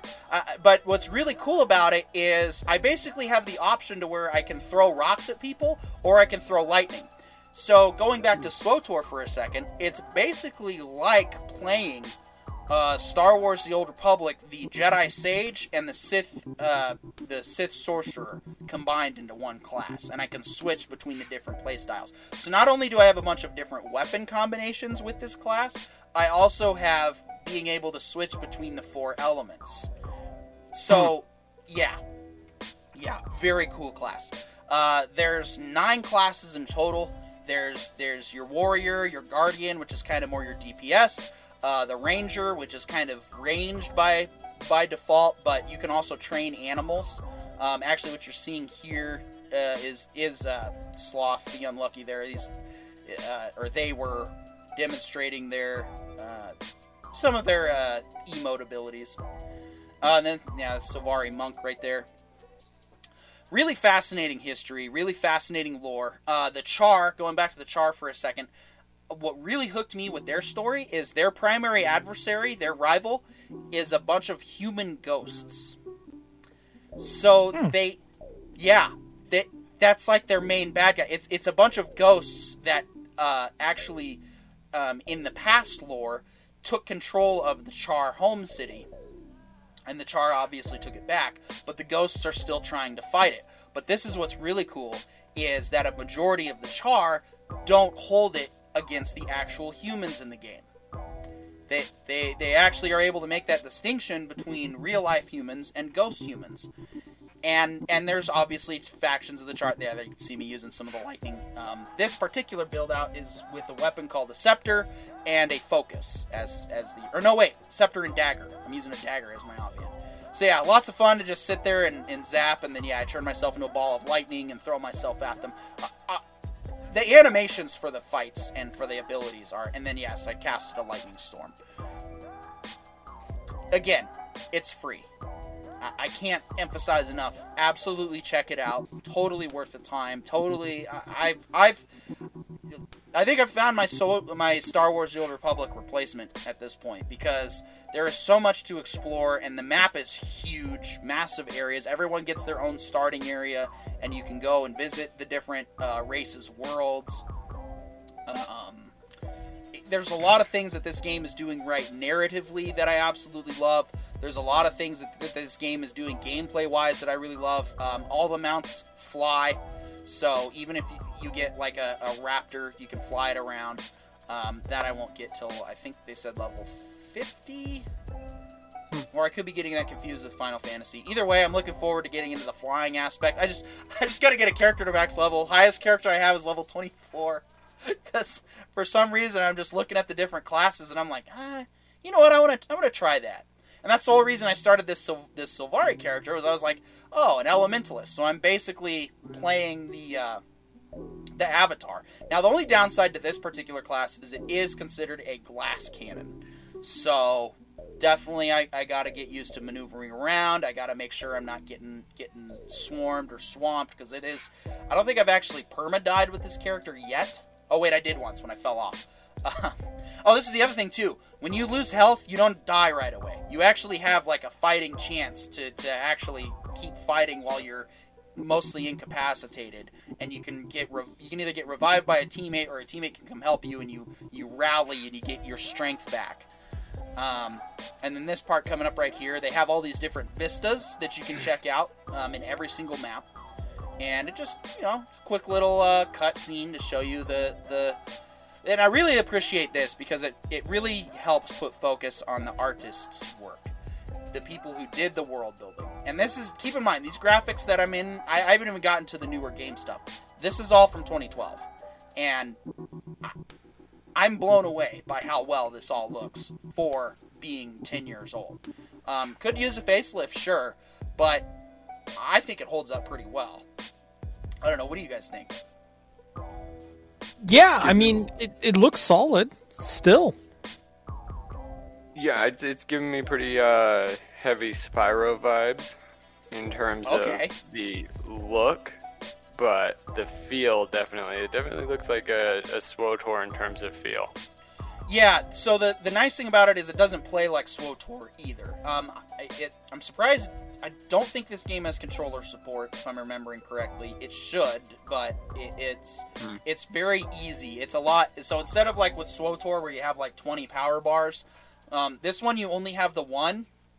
So you only have like five active abilities at a time. And when you switch weapons, like I said, those active abilities change. And so it, it's it's really awesome in that regard because you like I said, you can come up with a different combination. You can come up with different combinations of weapons, so you're not just stuck to like one weapon type. You you your class, each class I think has like how many different combinations? Twelve combinations of weapons that you can use. Hmm. Yeah, um, the elementalist has the least amount of weapon combos, but that's because with this class the weapons are kind of more of a placeholder for your abilities. They're not really actually meant to be used, whereas the other classes do utilize all the weapons uh, as part of their their combat style. So there's a variety of combat styles. So you can try, like, if you pick a class and you don't like the default weapons that you start with, you can you can throughout the game as you go through all these tasks, you can either find weapons in the game.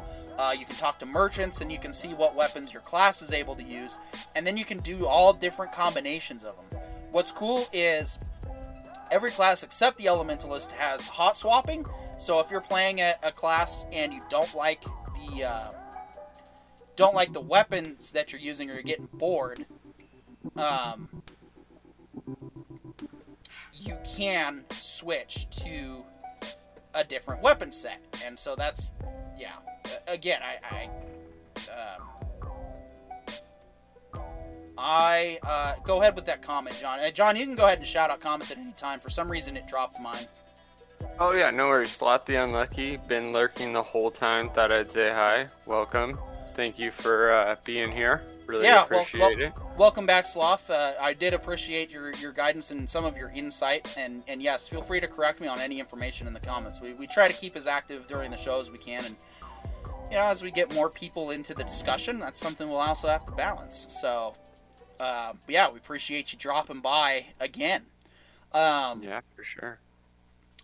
So yeah, and actually that was uh, yeah that was that was sloth gliding in right there. So yeah, they even have like a glider that you can glide around on. I haven't gotten that yet. Like I said, I, I keep I keep hitting like level 23, 24, and I'm like, ooh, I'm gonna go try this class. And I mean, like I said, there's nine classes, not just not just the stuff that's race specific. The four different races and nine classes. I mean, there's any combination of stuff. I've I've uh, I, I think Sloth even said that they have 11 characters that they cycle through, and I'm like, of course. I mean that makes sense. There's and it's extremely alt friendly, and I would even say it's it's and by alt I mean alternate character. Um, it's not just alternate character friendly; it's alternate character encouraged. All of your money is pooled in the same bank, so all the money that you get on your characters is all in the same. So so whatever money you earn, it's it's across the entire account. Everyone, every character pools from it.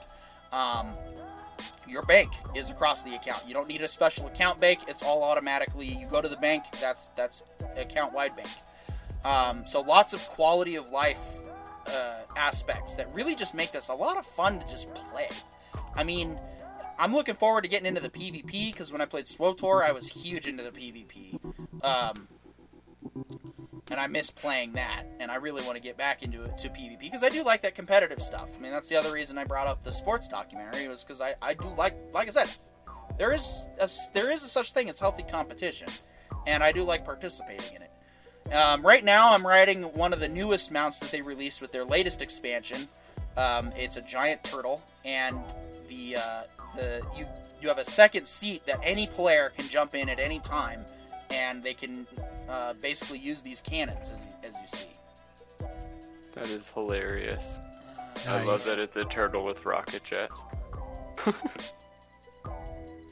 And uh, yeah, so the Elementalist uh, Sloth clarified that the Elementalist can change weapons out of combat. Uh, but that's kind of like the balancing limitation. So is where you can swap weapons with all the other classes because they're different, and the the playstyle diversity is just incredible. I mean, there's there's so much, and I don't even know. Like uh, Sloth would be able to shed some light on this. I, I don't even know if they're that concerned with balancing in in the sense like, yes, they want to try and make it fair for everybody, but my issue with SWTOR was when I first started playing, there there was a clear like difference of, of, of abilities and, and, and hybrid classes that you could set yourself up for. Um, then they went away from that and they went back to the Holy Trinity. So even regardless of if you were a heavy armor healer or a light armor healer, uh, your heals were good, which I did not like. I, I hated that they did that. This game, because for one they ignore the Holy Trinity, they seem to be more interested on just the functionality of balance and letting the abilities just just kind of work for themselves, so to speak. So, uh, Sloth says Guild Wars 2 is not a pay to win. You can pay for cosmetics, boosters, or not because you can earn in game currency to transfer it to gems and vice versa. Yes, exactly what I was saying earlier. You can play this game for free, all 80 levels, without paying a cent. Uh, Star Trek Online has the similar business model. I think it's great it, it because the thing is, your dedicated players are always going to be in these types of games and that's what makes them great is you will always have a player base. There will always be a player base for star trek online no matter what they do. I mean i'm one of them i'm a lifetime player for that game. I've spent a lot of money on that game but i'm okay with that.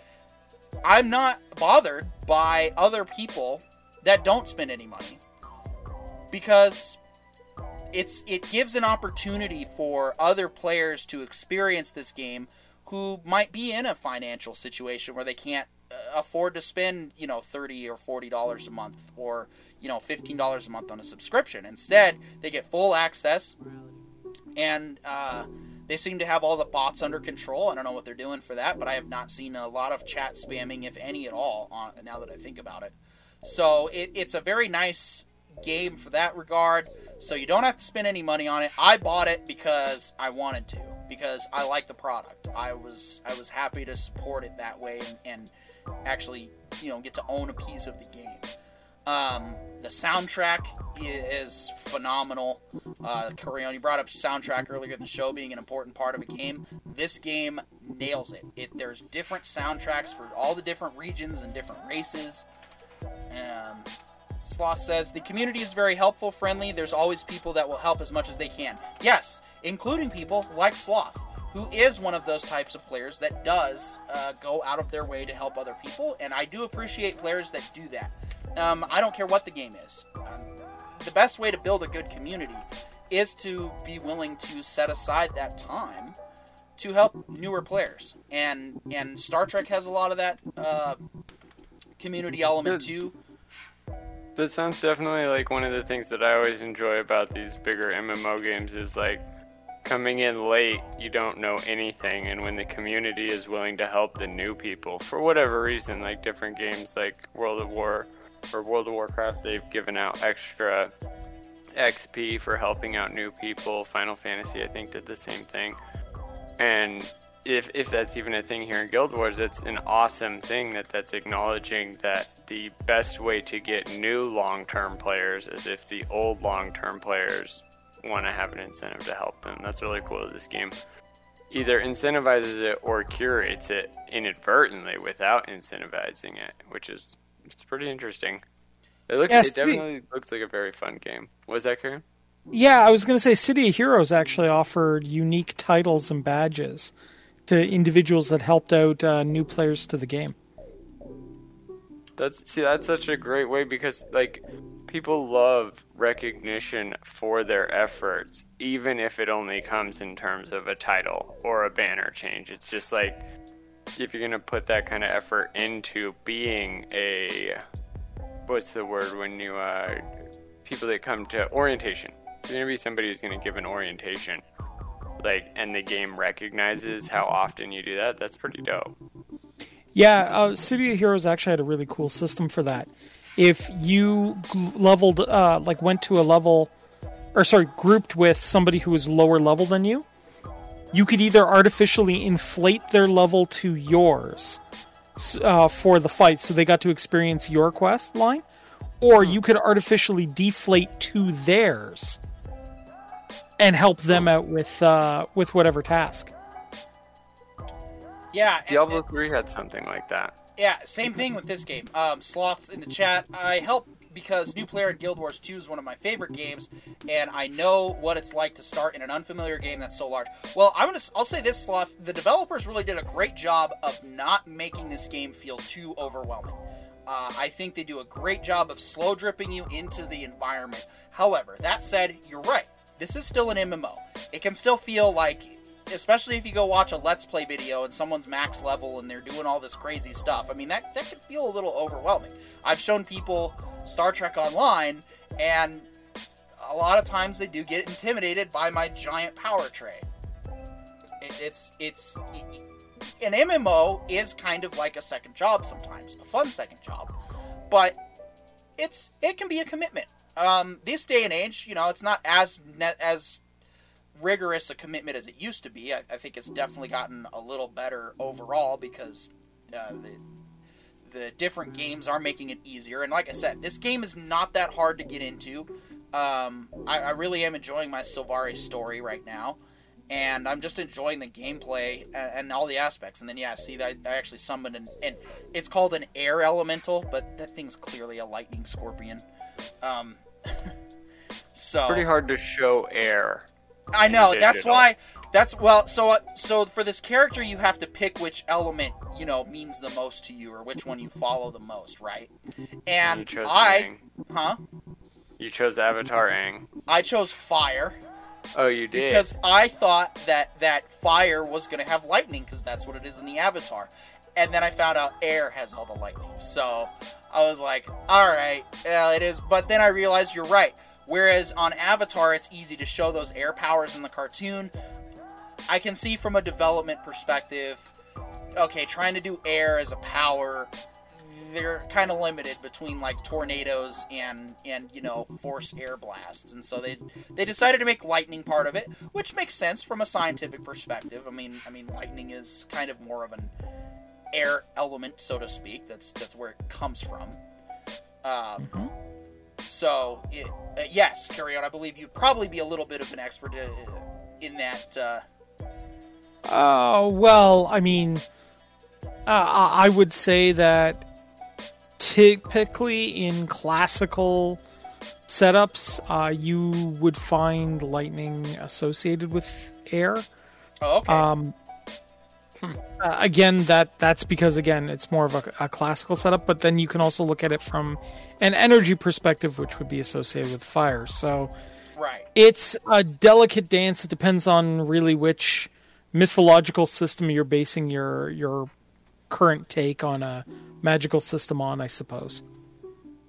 Yeah, no, I mean, I'm, I'm definitely going to be playing this game more. Um, I don't know how often we'll, we'll feature it on the show, but it, it's definitely it's captured my interest. It's done a great job of that, and they recently came out. You can check the trailers for the newest uh, End of Dragons expansion that just came out. I mean, there's there's you know much newer graphics to appreciate in that new expansion that I'm working towards. Maybe this time I can finally get a character to level 30 before before pursuing an alt. Uh, but that's the other thing too, from what I understand from some of the other players I've talked to as well, is that is that alt progression is actually very easy once you have a character at max level because then you have access to all your mounts and you can you can basically go through stuff a lot faster. So it, it's it's definitely up there. I um, I had a friend of mine tell me about this game back in 2012, and he talked about how great it was, and I just wasn't that interested. I was actually had just gotten into SWTOR, so I was like, eh, whatever. everything he said back then is true to this this point. He, he was right about everything. This game clearly, like Eve, seems to stick to its formula. It's not trying to change a bunch of stuff to, to be more attractive. It's, it's just it's just a game that's awesome and fun to play. So I, I don't know if it has an Apple version, but I would definitely recommend this to to anyone. Um, very casual friendly. I mean, I don't feel like I have to go in and, and be the greatest player ever to properly enjoy this game. I, I do feel like I, I am a more casual gamer. I do get competitive with PvP, but I haven't played any tournaments or anything like that. Um, so I do think that, and that's just a, a majority of gamers really are casual. We, some people like to think they're not. Whatever. Gaming is supposed to be. Um, it games are. Uh, sorry, it's a word I'm trying to think of. The uh, whole point that games were made in the first place starts with an F. Fun, fun. Games are supposed to be fun, and and this game is a lot of fun. Yes, they can be challenging. Yes, they can they can they can do. You you can tell a lot of good stories. I'm not saying that that they you know at the core, do you get something out of a game? That's what's important to me, and that's what I think is really should be important to any game developer is what's the point of your game? Why am I playing it? Why should I play it? Well, I think I just took like a whole 30 minutes so far to explain why I think you should play Guild Wars 2. So, any questions, uh, guys, after watching this that you might have for me or uh, maybe Sloth if, if they're still in the chat? Oh, Sloth Oh. actually said something. Uh, the Elemental, I feel, is underappreciated, but I use mine a lot. There is a website called uh, MetaBattle for builds true but I make my own builds from scratch. Yeah, I'm kind of the same way, Sloth. I, I like to figure out a game on my own. Uh, but if I feel I need a performance change, then I'll consult an expert. Anyway, carry on. Sorry, you had something. Uh, yeah, I guess my question is for Sloth. Sloth, uh, you gonna keep watching uh, watching after Petey here? Uh, keeping him out of trouble? Are you going to protect our young warrior on his maiden voyage through your world? It sounds pretty uh, horrific with all these wars started by guilds. Yes. Well, and that's apparently one of the other aspects. I guess there's like a big team battle thing with with the with the game's title, the Guild Wars. That that is apparently a lot of fun. Um, and I gotta I gotta really try the PvP. I haven't done the PvP just yet because it's like I'm trying to be less egotistical as a person, but you know I haven't played PvP in a while. And when you're running around doing story stuff, annihilating everything, being the big badass, it's like a, a bit of a slap back in the face when you jump in PvP and you're like, all right, I'm I'm not as good as I thought. but I'm gonna do it for probably. I might even jump into some tonight. That sounds awesome. Yeah, enjoy, dude. Ah, Slotha did reply, when I can, yeah, but if I'm multitasking, I'll pop the page open and uh, no promises, because I can barely keep out of trouble myself. That's all right, Sloth. I uh, I appreciate the uh, appreciate the effort either way. Like I said, it was it was very very cool of you. Oh yeah, this is an outfit. So this is the other thing too. Sloth put the put their outfit in the chat, and I was able to click on it, and it automatically pulled up this preview of what it would look like on my character. Um, That's so pretty that's cool. again, it's the convenience of this game and the quality of life. Like I can't talk this game up enough.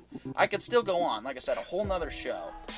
How about Um, transmog? That's been something you've talked a lot about. Transmog is uh, so the best customization, character customization, still in my opinion, is Star Trek Online. Um, because you basically get access to a variety of outfits and, and colors that you can use. And yes, I'm gonna have to do an STO, an actual STO feature on this this show at some point. But as far as custom goes, Star Trek is still the best. This one is definitely up there. I don't know.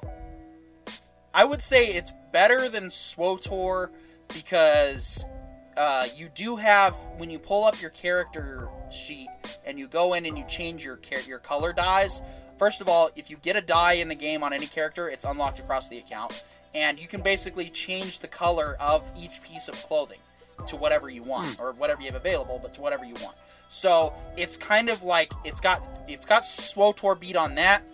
The only thing it's not quite got it beat on, at least yet, yet is uh, some of the clothing customization options seem fairly limited, but I don't know. I'm not at end game yet. I can't really speak to. I would say that as far as as early game transmog goes, yes, you can still kind of get the look that you want, um, and you're going to get different clothing throughout that you get to keep. You get to actually unlock the skins, so you don't actually have to hold on to them physically. They're unlocked, so when you go into what's called the wardrobe, you can select whatever clothing you want. Hmm. Now, to That's change really the clothing, you do have to use a currency for each piece of gear, and you get you can get those for free. You um, so far the way that I've earned the two that I have now is by completely exploring a map. So doing all my vistas, checking out all the points of interest, getting all the teleporters, and basically that's that's how you get your your transmog uh, currency. And Sloth says, yeah, you can use dyes and Transmog and Guild Wars 2 as well. Yes. So it does have a Transmog system, but it does seem to be, and I think you can purchase these things. So if you want like a bunch of outfits without having to put in the effort, there's there's ways. Like like we both said, it's it's pay for convenience, not really pay to win. Um, it's not a subscription based game, so you can just play it whenever and, and however. Um, uh, yeah, there's there's even a character called a mesmer, which is kind of like a magician, from what I understand. I'm not too familiar with that class. And then there's necromancer, which uh, which which Sloth uh, was playing earlier in the stream. Um, you know, you conjure up and summon a bunch of downed adversaries. Uh, let's see. There's the see the thief. The one I haven't really touched that I've heard a lot can be a lot of fun is the engineer. You're mostly working with uh, uh, tools and machines with that one and uh, yeah, I think I hit all the hit all the classes. Um, Cool. so yeah, great game all around. Uh, currently, a, a seven out of seven for me. Would would absolutely recommend at least trying once.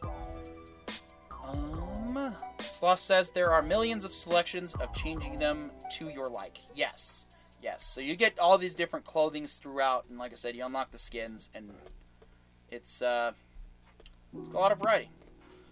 Anything else on your mind? I mean, you guys seem to be really glued to the stream. I was just noticing uh, Sloth the Unlucky responded again. For example, I have well over 50 helmet skins unlocked thus far. Keep in mind that's just for the helmet alone. Pretty dope. That's pretty cool. Yeah, no, Star Trek has a wide variety as well. That's that's what I like. That's what I that's what I look for in an MMO. I really am because uh, especially in the Western market, a lot of people are individualists, and so they want that ability to properly express themselves. And so, I mean, there's there's some people that I met playing Star Trek that only played for the clothing, and I wouldn't be surprised if I encountered a player in Guild Wars that was like, yeah, I don't care about the lore and or the powers or anything. I just uh, I just like to look fabulous, which cool. I mean, whatever keeps you whatever keeps you interested. Um, That's it. Turn, you had something to say? No, I'm I'm good, man. what's Well, in that case, uh, I think let's take this time to address tomorrow. May the 4th be with you. In our State of the Star Wars address. tomorrow is our we have a special guest joining us um, you might have seen him on on other uh, with other various pop culture uh, powerhouses out there on the youtube and on the twitch um, mexican iron man will be joining us tomorrow um, we'll be joining our little crew of three we will have four and we are going to discuss um, the first couple uh, first couple hours we'll mostly be discussing the original six Star Wars movies and deciding which is the best. Well, at least if we can come to a consensus of which is the best. Not to be confused with your favorite, but we will discuss and argue about that all day tomorrow. And then after we do our formal discussion, and if we do come to a consensus or not, we will be open season everything Star Wars. The Disney Wars movies, Rebels, um, We've seen it where we want it to go, where we hope it will go, and where we think it will go. Yep.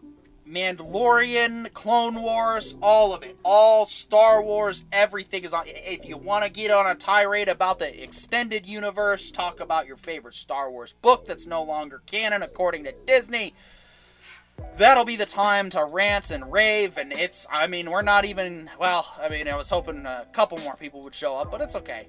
We'll still have a fun, lively, unmoderated discussion amongst ourselves and, and you know, hopefully we won't lose any friends in the process. But uh, and Well- yeah, And there's also something else that might happen. I might have to formally challenge Mexican Iron Man to a lightsaber duel. An overstream lightsaber duel. Ah, I gotta, I gotta find mine. Uh, I got mine. Gonna change the game. Um, yeah, but but uh, yeah, I might actually have to bust my lightsaber out tomorrow, and I actually mean. Ah, there we go. Uh, not to be confused with other euphemisms. Um. s- so yes, we will be having a a long uh, Star Wars discussion. Um, Comments tomorrow- encouraged. Yes, to we Like, absolutely. we wanna answer uh, and sloth. ask if, if you have. Star Wars friends or you're into Star Wars, please come and enjoy the discussion. We will try to make everybody a part of it. Uh, you know, we might even reach out and give the opportunity for any members of the audience to possibly join the stream and, and, and hot swap them in. But we'll see. Um, still got uh, still got some particulars to work out with that, but I'm looking forward to it. It's our big May the Fourth uh, special edition stream, and uh, yeah, like I said, no no real determined time. So even if you miss, it'll be starting at our regular show time of uh, 5:30 Pacific, 8:30 Eastern, and we'll be going for as long as well as long as we feel like it and as long as the discussion is lively and interesting and everyone's sharing their their their theories their personal canons their uh, what they love and don't love about about Star Wars all discussion about Star Wars is on the is up for well up for discussion and encouragement. I've been prepping. Oh. I decided to watch the the three trilogies. I, I I still, even though I know that the newest trilogy is the worst trilogy, I respect that it is technically IP canon yeah well and, and yeah, not and in I any totally way of a I think- good way. I think I thought one of my friends from Super Gamecraft was going to join, but I'll have to double check with him and follow up with him on that. But um, Heck yeah. But so I, I, I approached this new rewatch in anticipation. I'm watching the first episode of each trilogy, then the second episode, and then the third, and comparing and contrasting. And uh, yeah, Should, I- should I have the the medical team ready for the the third episode of the Disney sequels? Uh, you know, you know, I don't get why that's the one that gets the most hate. The second one of the Disney oh, sequels. Oh, it, is it is worse. ultimately the worst. The third one was recovering from that and also rolling down a bigger, steeper hill. But I I mean I was rewatching the the just the difference between the universe that George Lucas set up in the first first movie, A New Hope. He changed a lot of the premises. Like it really seemed like Obi-Wan and Anakin were both from Tatooine. And they Mm. both joined and ditched Tatooine together only for Obi-Wan to come back to Tatooine and start his own farm. You know, kind of like old World War II Americans did. But then the second one made it or the second first movie, uh, Phantom Menace, really felt like he was creating this whole world of basically like witches across the universe that were their own independent covens of the council. And the grand council was the one located in Coruscant. And it really feels like the grand council was the only ones tricked by the uh, the dark side.